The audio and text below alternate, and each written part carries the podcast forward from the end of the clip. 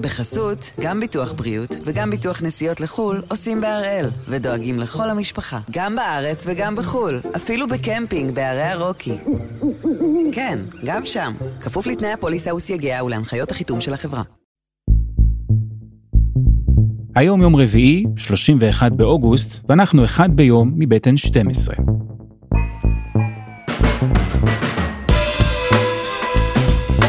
אני גדעון אוקו, ואנחנו כאן כדי להבין טוב יותר מה קורה סביבנו, סיפור אחד ביום, כל יום.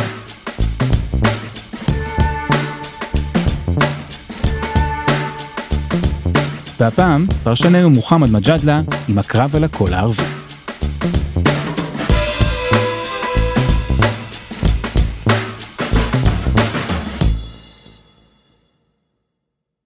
שלום מוחמד. שלום לך. אתה יודע, אני שומע כל הזמן שמה שיכריע את הבחירות הקרובות זה הקול הערבי. אני מנסה להבין למה הוא כל כך דרמטי הפעם. קודם כל עובדתית זה נכון. והסיבה היא דווקא לא נוגעת יותר לחברה הערבית מאשר לדפוסי הצבעה כלליים. זאת אומרת אנחנו רואים שבכל סבבי הבחירות אחוז ההצבעה בחברה הכללית, אחוז ההצבעה בחברה היהודית, לא משתנים כל כך. זאת אומרת יש ירידות ועליות אבל הן קטנות מאוד שלא משפיעות על תמונת הגושים. והמצב הוא בדיוק ההפך בחברה הערבית. בואו נתחיל משנת 2015. מקימים את הרשימה המשותפת, החלום הערבי באחדות מתגשם בפוליטיקה הישראלית, ואז אנחנו רואים שאחוזי הצבעה בחברה הערבית מגיעים ל-55 אפילו 60 וזה אומר בעצם שלרשימה המשותפת יש יותר מעשרה מנדטים בכנסת 13 מנדטים ככה הם מקבלים ב-2015. בבחירות ב-2019 שזה הסבב הראשון הרשימה המשותפת מתפרקת ואז אנחנו רואים שיש שתי רשימות ואחוזי הצבעה יורדים דרמטית לאחוז ה-40. 45 אפילו 50 בחלק מהמקרים ושם אנחנו רואים שממשלות נתניהו או הימין מצליח להקים ממשלה. וכשהרשימה המשותפת שוב חוזרת בסבב ב' ובסבב ג' הם מקבלים 13 מנדטים ו-15 מנדטים ואז אנחנו רואים שנתניהו שגוש נתניהו לא מצליח להקים ממשלה וגם אם הוא מקים ממשלה זו ממשלה ברוטציה זו לא ממשלה ממשלת ימין על מלא איך שבעצם מתארים בליכוד. ולכן הפעם במיוחד אנחנו רואים שאין שינוי בגושים. הגושים כמעט אותו דבר. התיקו הזה השוויון הזה עדיין נמצא וקיים רק אנחנו רואים שהכל תלוי או מה שישתנה זה בעצם אחוזי הצבעה בחברה הערבית. אז אני מבין ממך שמה שקורה בחברה היהודית די תקוע ובאמת הגושים לא ממש זזים ולכן אין שם שינויים מהותיים. דווקא מה שאנחנו רואים במגזר הערבי עלול להטות את הכף לכאן או לכאן כשהרשימה המשותפת רצה יחד אחוזי הצבעה היו גבוהים אבל אז רע"מ יצאה זה קצת השפיע ועכשיו יש עוד פעם אה, מריבות והתכתשויות בתוך הגוש הערבי ולכן אנחנו מתקשים להעריך איך יראו הפעם אחוזי ההצבעה. זה בדיוק ככה הפעם במיוחד אנחנו רואים לא רק פיצול בתוך הרשימה המשותפת שרע"מ מתפצלת אנחנו רואים שיש מצב שאפילו יש עוד פיצולים בתוך הרשימה המשותפת וזה מסכן את זה עוד יותר. עכשיו בוא נדבר קצת על הנתונים. סקר אחרון שערך סטאטנט שזה מכון המחקר שסוקר את כל המפלגות הערביות ועובד, ועובד עם כל המפלגות הערביות מראה שאחוז ההצבעה יורד כמעט ל-39. אחוזים במצב כזה הרשימה המשותפת עוברת את אחוז החסימה מקבלת ארבעה מנדטים בקושי מגיעה לחמישה מנדטים. רע"מ בעצם גם היא בקושי עוברת את אחוז החסימה והיא בסכנה אמיתית גם לא לעבור את אחוז החסימה ובל"ד במידה והיא מתפצלת מהרשימה המשותפת היא מקבלת מנדט מנדט וחצי ולא עוברת את אחוז החסימה. זאת אומרת הפיצול הפעם בתוך הרשימה המשותפת יכול להוביל למצב שיש לנו רק את הרשימה המשותפת בתוך הכנסת עם הארבעה מנדטים בלי רע"מ ובלי בל"ד והייצוג הערבי בכנסת יורד מעשרה מנדטים לארבעה מנדטים. ששת המנדטים האלו יתחלקו בין כל הגושים אבל בעיקר מי שיהנה מחוסר הייצוג הערבי זה גוש הימין הגוש הגדול הגוש של נתניהו וזה אומר בוודאות שעוד פיצול בתוך הרשימות הערביות יוביל לזה שנתניהו יוכל להקים ממשלה אחרי הבחירות הבאות או הבחירות הקרובות ולכן זה עוד יותר דרמטי. זאת אומרת לא רק הפיצול של רע"מ והמשותפת אלא גם הפיצול בתוך המשותפת הוא זה שיכריע את תמונת הגושים, את, את מצב הגושים, במיוחד בבחירות הקרובות. כלומר, אנחנו מדברים לפעמים על הסכנה שבגוש השמאל יאבדו קולות אם מרץ ועבודה לא יתאחדו, או בימין בן גביר וסמוטריץ' שהנה עכשיו יתאחדו כדי להציל קולות. אתה אומר אותו סיפור גם אה, במפלגות הערביות, ואני אשאל שאלה קצת נאיבית, אם הם רואים שבאמת, אה, אתה יודע, אם הם לא מתאחדים, הם מאבדים קולות ואפילו עלולים לא לעבור את אחוז החסימה, הם לא מבינים שצריך פה לשים את המחלוקת בצד ולרוץ יחד? טוב, יש פה שני דברים. קודם כל הם מבינים, הם מבינים טוב מאוד, אבל מה לעשות, בפוליטיקה לא תמיד השיקולים הרציונליים מכריעים, יש שם גם אגו ויש שם הרבה דם רע בין המפלגות ואנחנו בטח מכירים את כל הסיפורים האלה, גם הריבים האישיים, אתה יודע, האיבה האישית בין אה, סמי אבו שחאדה לאיימן עודה ובין איימן עודה לאחמד טיבי, כל זה גם מעצב את המחלוקת בתוך הרשימה המשותפת, אבל מה ההבדל? במיוחד כשאנחנו מדברים על המפלגות הערביות והרשימות הערביות, מה ההבדל עם שאר הגושים? אתה דיברת על, ה, על הגוש של המרכז והשמאל, שם יש את האבא. לפיד קורא למרב מיכאלי ולזהבה גלאון להתאחד. זאת אומרת הוא מוביל או מנהיג את הגוש. וגם בימין כשאתה רואה את סמוטריץ' ובן גביר רבים אז הם מגיעים לנתניהו בקיסריה ויושב איתם ומסדרים את העניינים ובסוף הם רצים ביחד. אין את זה במפלגות הערביות. זאת אומרת אין את האבא הזה, אין את המנהיג, אין את הדמות הזאת ש, שתבוא ותכפה עכשיו על הרשימה המשותפת, על אחמד טיבי ואיימן עודה וזהמי אבו שחאדה, לשבת ביחד ולהתאחד. ולכן הדבר היחיד שבאמת יכול להוביל למצב כזה זה רק הלחץ הציבורי בתוך החברה הערבית. זאת אומרת אין מנהיג בגוש של המפלגות הערביות שיכול לבוא ולהגיד להם מה שאתם עושים זה רע לגוש אתם חייבים להתאחד כדי להציל את הגוש. אגב, גם לפיד ניסה לעשות את זה, זאת אומרת בתקופה האחרונה ראינו שלפיד קיים כמה שיחות, גם עם רע"מ וגם עם ראשי המשותפת במטרה לבקש מהם קודם כל להוביל קמפיין חיובי, כי אנחנו גם מכירים מהסקרים שככל שהקמפיין הוא שלילי בתוך המפלגות הערביות ככה גם יורד, אה, יורד אחוז ההצבעה. ולכן לפיד מנסה זאת אומרת הוא בתור ראש הגוש ראש אה, ראש הממשלה ראש הגוש של המרכז שמאל ניסה להתערב או לתווך בין המפלגות הערביות אבל הוא מהר מאוד הבין שהאירוע הזה קשה לשלוט בו ושהוא מסובך מדי ושיש כל כך הרבה דברים ופרטים שהוא לא מכיר ולכן לדעתי לאחרונה הוא העדיף לוותר ולתת לכל הגורמים לפתור את הבעיות שלהם לבד. אתה אומר שאין איזה מבוגר אחראי שיכול לתפוס ככה את כל השחקנים ולנער אותם ולהגיד להם חבר'ה צריך פה לגלות אחריות ולרוץ יחד כדי לא לאבד קולות. אבל אני מנסה להבין משהו עמוק יותר מוחמד ואני אשמח אם תסביר לי אותו.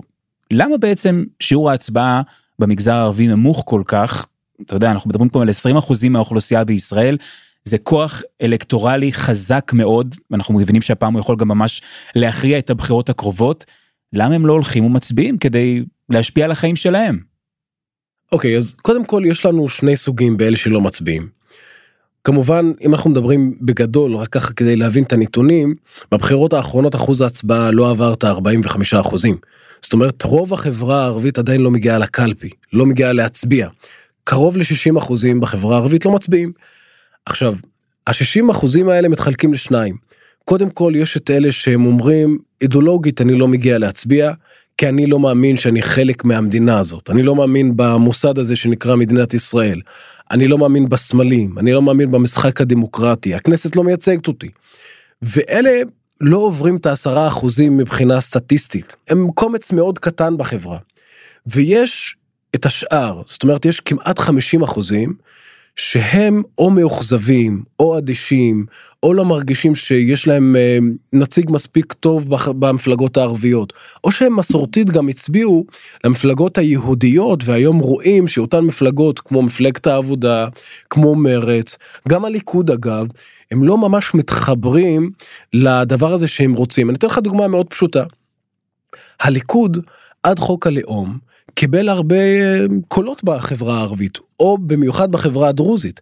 אחרי אחרי שחוק הלאום חוקק על ידי הליכוד משבר האמון גדל והרבה אנשים שהצביעו בעבר ליכוד לא מצביעים היום ליכוד. ויחד עם זאת אנחנו רואים שבתקופה האחרונה עדיין נתניהו בגלל הקמפיין של אבו יאיר הוא הצליח שוב לחזור במידה כזו או אחרת ולהביא קולות מהחברה הערבית. אבל המגמה הרצינית אומרת שאנשים שלא מצביעים או רוב האנשים שלא מצביעים זה אנשים או שהם אדישים או שהם עצלנים או שהם לא מרגישים שכל המפלגות האלו מייצגות אותם או שהצביעו בעבר והתאכזבו כי לא קיבלו תוצאות וכל הדברים האלה הם באמת דברים שהייתי אומר אפשר לשנות אותם. זאת אומרת זה דברים שגם במפלגות הערביות אבל גם במפלגות היהודיות במידה ויש שיתוף פעולה בין שני הצדדים אפשר להוציא את האנשים האלה באמת להצביע. אבל דווקא עכשיו הייתי מצפה שאחרי שרע"מ עשתה היסטוריה ונכנסה לממשלה וכן הצליחה להביא הישגים ותקציבים של עשרות מיליארדים, דווקא עכשיו חשבתי שנראה את הציבור הערבי יוצא בהמונה ומצביע בבחירות. אז זאת נקודה חשובה, והיא מצביעה על הפער בין התפיסה הערבית לצד שרע"מ עשתה, או לצד של מנסור עבאס, לבין התפיסה היהודית. זאת אומרת, דעת הקהל היהודית חושבת שהצעד שעשה מנסור עבאס הוא צעד אמיץ ונכון ושינה את פניה של הפוליטיקה הערבית. עכשיו זה נכון אבל חלקית. זאת אומרת בחברה הערבית יש הרבה אנשים שעדיין תומכים בצעד ש, שעשה מנסור עבאס. אם אתה סוקר היום את החברה הערבית אתה תקבל יותר מ-65 אחוזים שעדיין תומכים בכניסת מפלגה ערבית לקואליציה. אבל מה הבעיה? שחלק מאוד גדול גם התאכזב מהצעד הזה. לא בגלל שהם נגד הצעד באופן עקרוני אלא בגלל שהם ראו שהניסוי הזה לא הצליח כל כך. זאת אומרת ראינו את כל המריבות בין איילת שקד למנסור עבאס וראינו גם כל הזמן את, ה, את הגל של הביקורת של הימין על זה שהשמאל והממשלה הזאת מכרה את המדינה לערבים. גם זה משפיע. ובכלל בוא נדבר ו... על, ה, על הנתונים. זאת אומרת אנחנו רואים שבתוך שנה מ-35 מיליארדים שהובטחו לרע"מ מבחינת תקציבים, בקושי עברו שלושה וחצי מיליארד. זאת אומרת, אפילו אין חלק מאוד קטן מהתקציבים האלה, ולכן, בגלל שמדובר בניסוי שהוא ממש קצר מבחינת זמן, מנסור עבאס ורע"מ לא הצליחו להביא את התוצאות האלו אה, ולשכנע את הציבור הערבי שהצעד הזה נכון ועדיין יחד עם זאת יש כאלה שעדיין מאמינים שזה צעד נכון ושצריך לעשות אותו ושהם עדיין תומכים בו ושרוצים, אה, ושרוצים לתת לו הזדמנות אבל התקופה הייתה קצרה הניסיון היה ממש קצר ולכן לא הצליח להביא קבלות. אז איך רע"מ ומנסור עבאס מגיעים לבחירות הקרובות חזקים יותר או חלשים יותר? זה קצת מורכב ואני אסביר. קודם כל בבחירות האחרונות רע"מ הייתה בסכנה קיומית. זאת אומרת היא עשתה את הימור חייה התפצלה מהרשימה המשותפת וכנגד כל הסיכויים היא עברה את אחוז החסימה. היום רע"מ נמצאת במקום אחר. זאת אומרת היא יודעת בוודאות שהיא הולכת לעבור את אחוז החסימה אבל היא גם רוצה לשנות את השיח הפוליטי בחברה הערבית. ולכן לראשונה אנחנו רואים שהציבור הערבי לא מצביע בעצם על סמך מפלגות, אלא הוא מצביע על סמך קואליציה ואופוזיציה. זאת אומרת, רע"מ אומרת מראש לציבור הערבי, לחברה הערבית, שאני הולכת להיכנס לכל קואליציה אפשרית. גם אם זה של נתניהו, גם אם זה של גנץ, גם אם זה של לפיד, אני בקואליציה. כמו החרדים, הם רוצים להצטרף לכל קואליציה כדי להביא תקציבים, כדי להשפיע וכולי. במקביל, אתה רואה שהרשימה המשותפת אומרת, אני הולכת לאופוזיציה.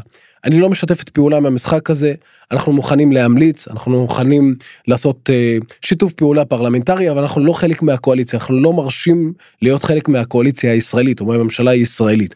ולכן יש פה סיפור אחר של הבחירות הפעם בחברה הערבית. זאת אומרת רע"מ יודעת שהיא עוברת המשותפת יודעת שהיא עוברת אבל התחרות הייתי אומר או השיח הפוליטי בחברה הערבית הוא סביב קואליציה ואופוזיציה במה אתה תומך יותר בהשתלבות בקואליציה או אפשר להגיד בסוג של בדלנות באופוזיציה זה הסיפור המרכזי הפעם. זה קצת מזכיר לי להבדיל את הוויכוח של כן ביבי לא ביבי בצד באמת של המפלגות היהודיות. יכול להיות מוחמד שנראה כאן הפעם גם איזה תגובת נגד למהלך הזה של רע"מ שלקחה חלק בממשלה יהודית אה, לראשונה בהיסטוריה אולי נראה כאן איזה תגובת נגד לדבר הזה. זה יכול להוביל לשני דברים. קודם כל אתה צודק יכול להיות באמת שנראה תגובת נגד שאנשים יגידו התאכזבנו לא רוצים את זה אנחנו לא מאמינים יותר ב, בכלל בהשתלבות הזאת או בעניין שילוב הערבים בקואליציות ובחיים הישראלים בכלל ולכן אנחנו מקצינים אנחנו רוצים להצביע למשהו אחר או להצביע על רשימה המשותפת אבל גם יש דרך אחרת הבוחר הערבי כשהוא רוצה להעניש את המפלגות הערביות או את ההנהגה הערבית הוא פשוט לא מגיע להצביע. ומבחינתו ככה הוא מעניש את, את אותו גורם שהצביע לו בעבר אבל יחד עם זאת יש גם פקטור מעניין הפעם. או הייתי אומר יש מגמה מאוד מעניינת. שראינו בבחירות הקודמות, אבל בבחירות האלו אנחנו רואים אותם יותר, וזה הצבעה או העדפה, או הייתי אומר, ההערצה הזאת של נתניהו בחברה הערבית. עכשיו זה מאוד מוזר, כי בוא נזכיר קצת אה, היסטוריה, כן? נתניהו, הערבים נוהרים לקלפיות, חוק הלאום, חוק קמיניץ, כל הדברים האלה שראינו בעשור של שלטון נתניהו מבחינת האזרחים הערבים נתניהו היה הכי מסוכן. זה גם מה שאמרה הרשימה המשותפת. זאת אומרת הרשימה המשותפת ניהלה קמפיין במשך כל מערכות הבחירות שהיא רוצה להדיח את נתניהו. היא עשתה את הגרוע מכל מבחינתה והמליצה על uh, גנרל על רמטכ"ל שהוא בני גנץ פעמיים כדי רק להדיח את, להדיח את נתניהו. ולכן אני חושב שתגובת הנגד שאנחנו רואים הפעם בחברה הערבית דווקא על הממשלה הזאת אתה שאלת אותי על העניין של כניסה של הקואליציה. ופה ופה הייתה איזושהי טעות גם של המפלגות הערביות וגם של המרכז והשמאל שהם במשך עשור אמרו לחברה הערבית ולבוחר הערבי ולציבור הערבי שכל הבעיות בעצם כל המצב הגרוע הזה והעגום בחברה הערבית הסיבה הוא רק בנימין נתניהו. וברגע שהוא יעוף מהשלטון, ברגע שהוא לא, לא יהיה בשלטון, כל המצב ישתנה. ואז הבוחרים הערבים יצאו, הצביעו, ואפילו גם הקימו קואליציה בלי נתניהו, והמצב לא כל כך השתנה. זאת אומרת, ברמת העיקרון, אם אתה שואל היום בחברה הערבית, ממשלת בנט לפיד לא הפכה את החיים של האזרח הערבי ממוצע ליותר טובים, אלא ההפך, יש כאלה שאפילו עדיין אומרים לך בתקופה של נתניהו לא היה לנו משבר כלכלי ולא כולם מצליחים להבחין שזה משהו גלובלי ולא קשור דווקא לממשלות.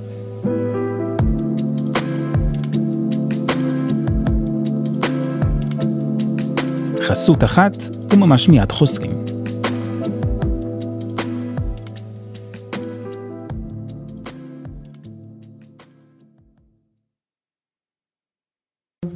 בחסות, גם ביטוח בריאות וגם ביטוח נסיעות לחו"ל עושים בהראל, ודואגים לכל המשפחה, גם בארץ וגם בחו"ל, אפילו בקמפינג בערי הרוקי.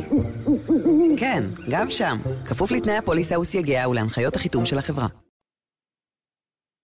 מוחמד, יש עדיין משהו שאני לא מצליח להבין. נתניהו ניהל בשנה האחרונה קמפיין נחוש נגד הח"כים הערבים, הוא קרא להם תומכי טרור, האחים המוסלמים, דברים מאוד קשים שהוא אמר, ועדיין אותו נתניהו זוכה ללא מעט הערצה בקרב ערביי ישראל.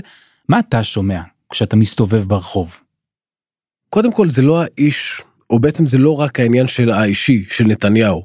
כי בסופו של דבר בחברה הערבית, יודעים, אתה יודע, אני פוגש אנשים, הם אומרים לי, אנחנו יודעים שנתניהו לא מת עלינו, נתניהו לא אוהב ערבים גדול, אבל בתקופה שלו היה לנו כסף למלא דלק, קיבלנו 750 שקל בתקופת הקורונה, קיבלנו מענקים. הדברים האלה באוכלוסיות המוחלשות, ואנשים לפעמים מפספסים את הדברים האלה, אבל ב, אני אומר, באוכלוסיות המוחלשות ובחברה הערבית שמחציתה כמעט מתחת לקו העוני, זה דברים שתופסים את האנשים, זה דברים שנשארים בזיכרון.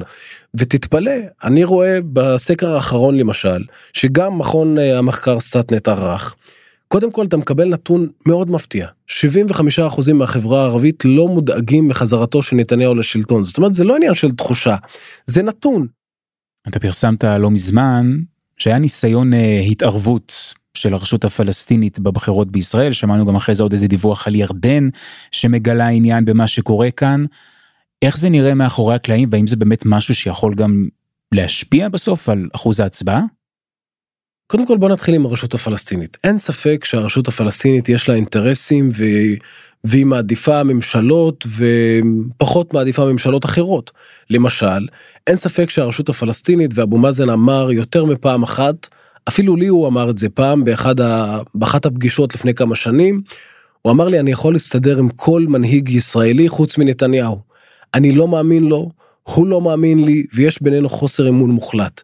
ומהבחינה הזאת אפשר להבין את האינטרס של הרשות הפלסטינית היא רוצה כל ממשלה שבעצם לא בראשות נתניהו כי התקופה גם של נתניהו וטראמפ הייתה תקופה הכי קשה מבחינת הפתרון המדיני האופק אה, המדיני בכלל ולכן מבחינת הרשות הפלסטינית אפשר להבין למה הם כל כך מצפים ומקווים שנתניהו לא, לא יחזור לשלטון. יחד עם זאת אנחנו רואים באמת שהיו כל מיני ניסיונות כאלה אה, באמת להתערב או להשפיע על תוצאות הבחירות ליתר דיוק. זאת אומרת כשהרשות הפלסטינית נפגשת עם ראשי המשותפת ומבצירה בהם בעצם להתאחד עם רע"מ או לשמור על האחדות כדי להעלות את אחוז ההצבעה, המטרה בעיקר זה למנוע מנתניהו להקים ממשלה. עכשיו אותו אינטרס אתה יכול למצוא אותו בירדן. בוא בוא נזכר הממשלה האחרונה של נתניהו היא בעצם הייתה הממשלה הכי לא ידידותית הייתי אומר אה, למלך אה, עבדאללה השני גם בכלל לממלכה ההאשימית ולירדן.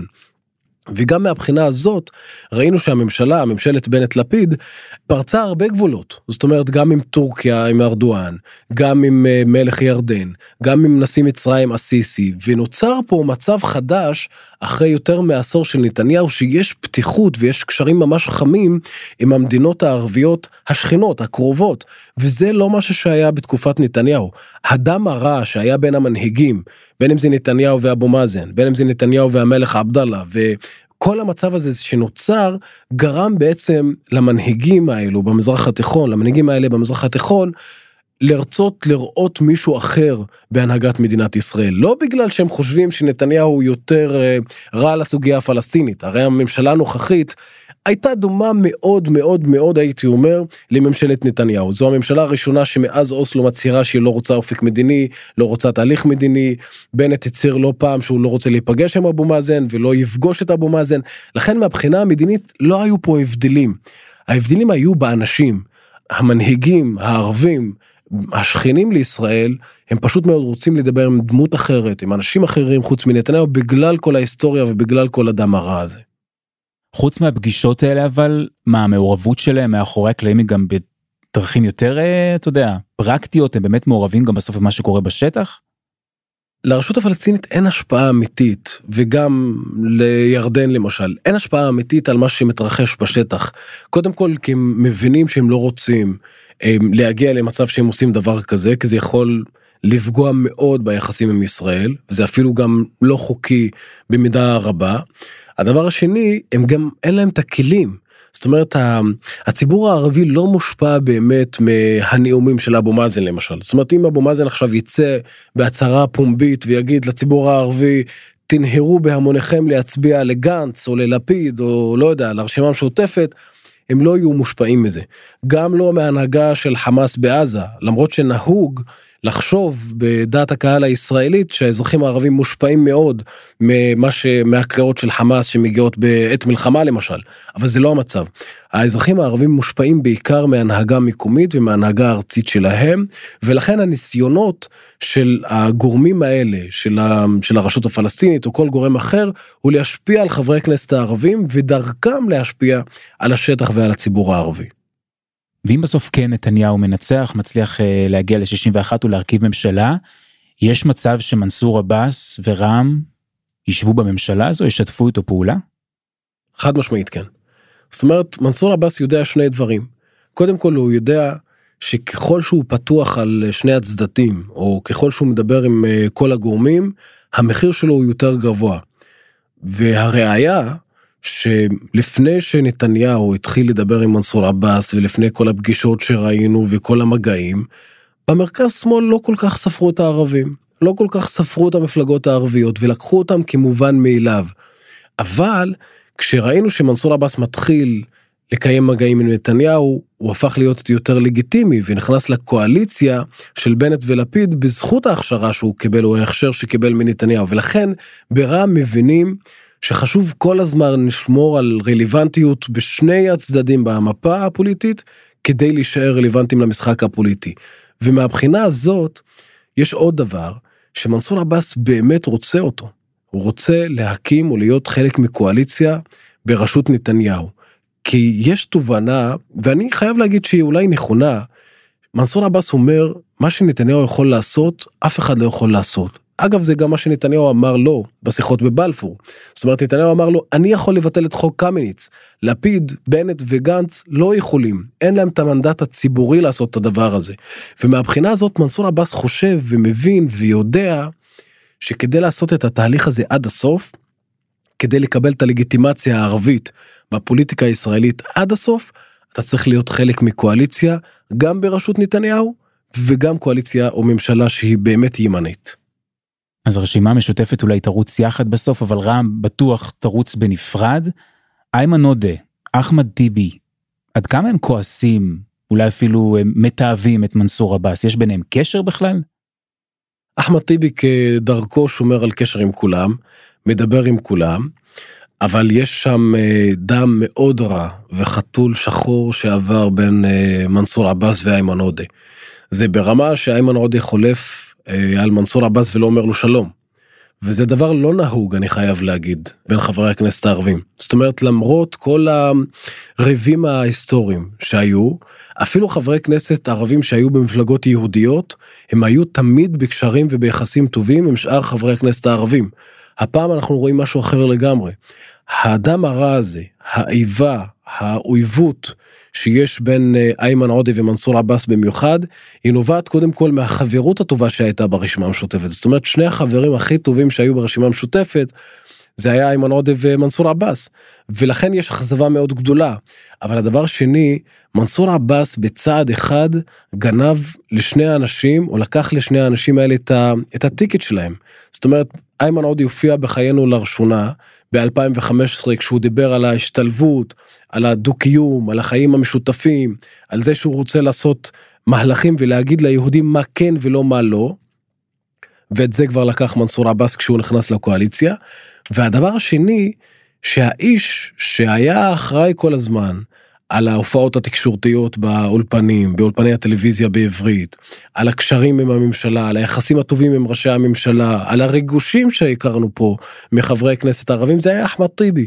וגם זה מנסור עבאס לקח לו, ולכן אין ספק ששניהם, הייתי אומר, מתחרטים על היום הזה ש, שהם בעצם אפשרו את כניסת מנסור עבאס בתוך הרשימה המשותפת לחיי הפוליטיקה הישראלית, אין שום ספק. אז מוחמד לסיכום, אם נתניהו מצליח בסוף להגיע ל-61 מנדטים, להרכיב את הממשלה הבאה, כנראה שזה יהיה לא מעט בזכות או בגלל מה שקורה בציבור הערבי. נכון מאוד, זה אומר שהמפלגות הערביות שהתכוונו לעשות משהו והוא לנצח את נתניהו, בסוף בגלל המשברים הפנימיים ובגלל הפיצולים, במידה ויהיה פיצול ברשימה המשותפת ואנחנו נראה שיש ירידה דרמטית באחוזי הצבעה והייצוג של הערבים בכנסת ירד מעשרה מנדטים לארבעה מנדטים, זה אומר שבעצם הם רצו משהו, רצו לנצח את נתניהו, ובסוף גרמו לזה שנתניהו הוא זה שניצח, ולא ההפך. מוחמד, תודה רבה. תודה לך.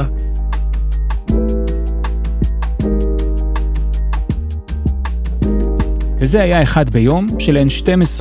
אנחנו גם בפייסבוק, חפשו אחד ביום, הפודקאסט היומי. העורך שלנו רום אטיק, תחקיר והפקה, עדי חצרוני, רוני ארני ודני נודלמן, על הסאונד יאיר בשן, שגם יצר את מוזיקת הפתיחה שלנו, אני גדעון אוקו, מחר ישוב לכאן אלעד שמחיוף.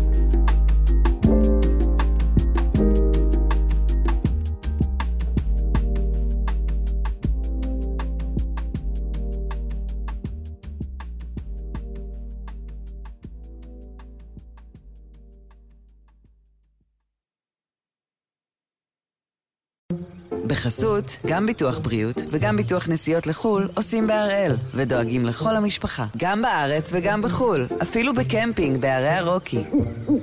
כן, גם שם, כפוף לתנאי הפוליסה וסייגיה ולהנחיות החיתום של החברה.